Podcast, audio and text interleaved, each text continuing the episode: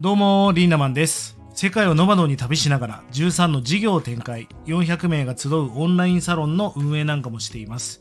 このチャンネルでは日々のライフスタイルをより良くしていくライフハックなコツや情報をお届けしています。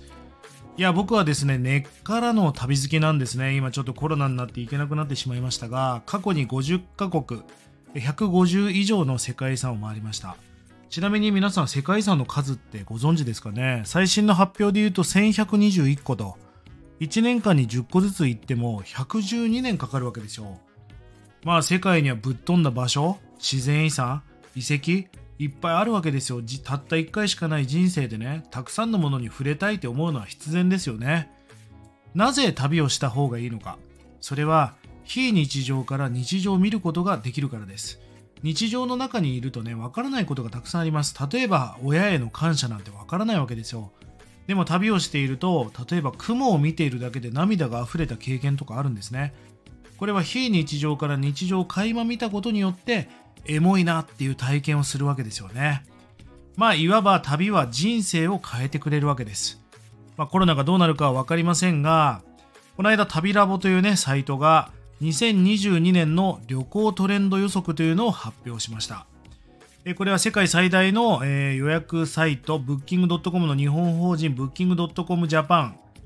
がね、31の国と地域にわたる2万4000人を超える旅行者を対象に、2022年の旅行に関する調査というのを独自にやられたそうで、まあ、それを独自に考察した記事が上がっていましたので、それもね、読みながらちょっと考察していきたいなと思います。7つのね、来年はトレンドがあると。まず1つ目、セルフケアとしての旅行。なんとなく旅行っていうのは観光地に行ったり、そんな理由が多かったんですが、どちらかというと、運動とか瞑想とか、なんか自分と向き合うみたいな。あとは普段のその疲れを癒しに行く。まあそんなね、旅行が増えるんではないかというね、お話がありました。旅に出かけられなくなるまで旅がいかに自分の幸せにとって重要であるかに気づかなかったと回答した日本の旅行者は61%だったそうです。やっぱり旅って重要なんだよね。2つ目は旅先では仕事ゼロであることがポイントに、まあ、まさにワークライフバランスデジタルデトックスだと思うんですよね。日本の旅行者の7割が2022年には休暇の時間は一切仕事をしない時間にしたいと。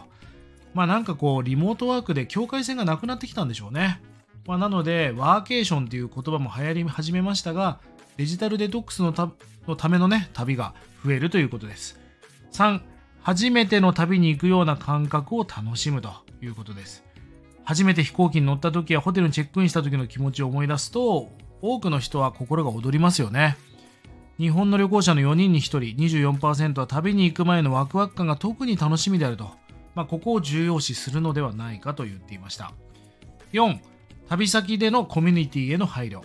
日本の旅行者の46%が旅行者の行動が旅先の現地のコミュニティにとっても有益であることが重要だと回答したそうです。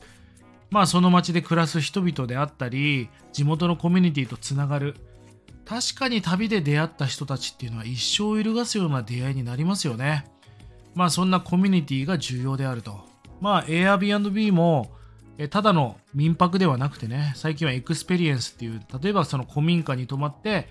畑作業を一緒にやるとかね、日本の文化に触れる、そんな experience、経験が重要だというね、話も出ています。5つ目、旅先での新しい出会いへの期待の高まり。旅行中に新しい人と出会いたいと回答する日本の旅行者が約半数46%になることから家族や同居人と長い時間を過ごした2021年とは反対に来年は旅に出かけて見知らぬ場所で新しいね、人と出会う。そんな機会が増えると予測していると。まあ、ロマンスを期待している人もいるんじゃないでしょうか。まあ、旅で出会った人と結婚したなんてなんかいいですよね。6、計画なしに旅先での滞在を楽しむ傾向に日本の旅行者の73%はやることをたくさん詰め込み綿密に計画した旅よりもその時の流れで旅を楽しみたいと回答しているとえー、来年は何事もやってみようと楽しむ旅をするだろうと予測しています。ね、最近はその今までは Google マップで最短距離で合理的に旅をするというフラッシュパッカーという旅の仕方もありましたがなんかその確かに渋谷なんかで紙のマップを見てる外国人なんかを見るわけですよね。そうするとなんかアドベンチャー冒険っぽくないですか？まあそんな感じで、なんて言うんですか、もうその時のご縁とか出会いの嗅覚に、僕ね、実はこっち派なんですよ。ルルブとかあんま買ったことないし、まあ、あのもちろんあのアプリで参考にするものはたくさんありますが、それであんま外れたことがないんですよね。現地の人に美味しいご飯屋さんを教えてもらったり。まあそんな感じで、あえてね、綿密な計画を立てるんではなく、バッファを取って緩くね、えー、旅をしていく、そんな旅が流行っていくと。7、旅行業界におけるテクノロジーの利用増加と。えー、もう僕たちの生活は大幅に変化しています。ニューノーマルな生活を支えているのはテクノロジーの進化だと多くの人は感じてますよね。日本の旅行者の63%がテクノロジーは旅にまつわる心配の緩和に役立つと。まあそういう Google マップであったりとか、えー、その口コミサイトであったりとか、まあ、ホテルの予約とか、とにかくテクノロジーを駆使する、まあ、こういうのをフラッシュパッカーって言うそうですけどね。まあそういうテクノロジーをさらに活用した旅の形が来年のトレンドになると予測されていました。まあ僕自身はですね、毎年、まあ、10回ぐらいは海外に行ってたんですね。ところがまあこの2年間はほとんどもう数回しか行っていません。で、その分何が起きたかっていうと、まず日本に目を向けることができましたね。あんまり日本よりも世界と思っていたんですが、結構日本の隅々のマニアックなとこに行けたっていうのは、まあこのコロナで良かったこと。そしてこの旅に行けなくなった時間を、まあ、ズームとかを介して世界中の友達や普段喋れない人と向き合って喋ることができたっていうのも大きなポイントの一つだったと思います。ぜひ皆さん、ちょっと2020年どうなるかは分かりませんが、ぜひね、国内、海外問わず、旅、旅は人生を変えてくれます。あなたらしい旅をデザインして最高なライフハックをしていってほしいなと思います。え、まだね、このチャンネルが、えフォローがまだの方はフォローの方もよろしくお願いいたします。コメント、いいねも非常に嬉しいです。え今日もライフハックな一日をリンダマンでした。またね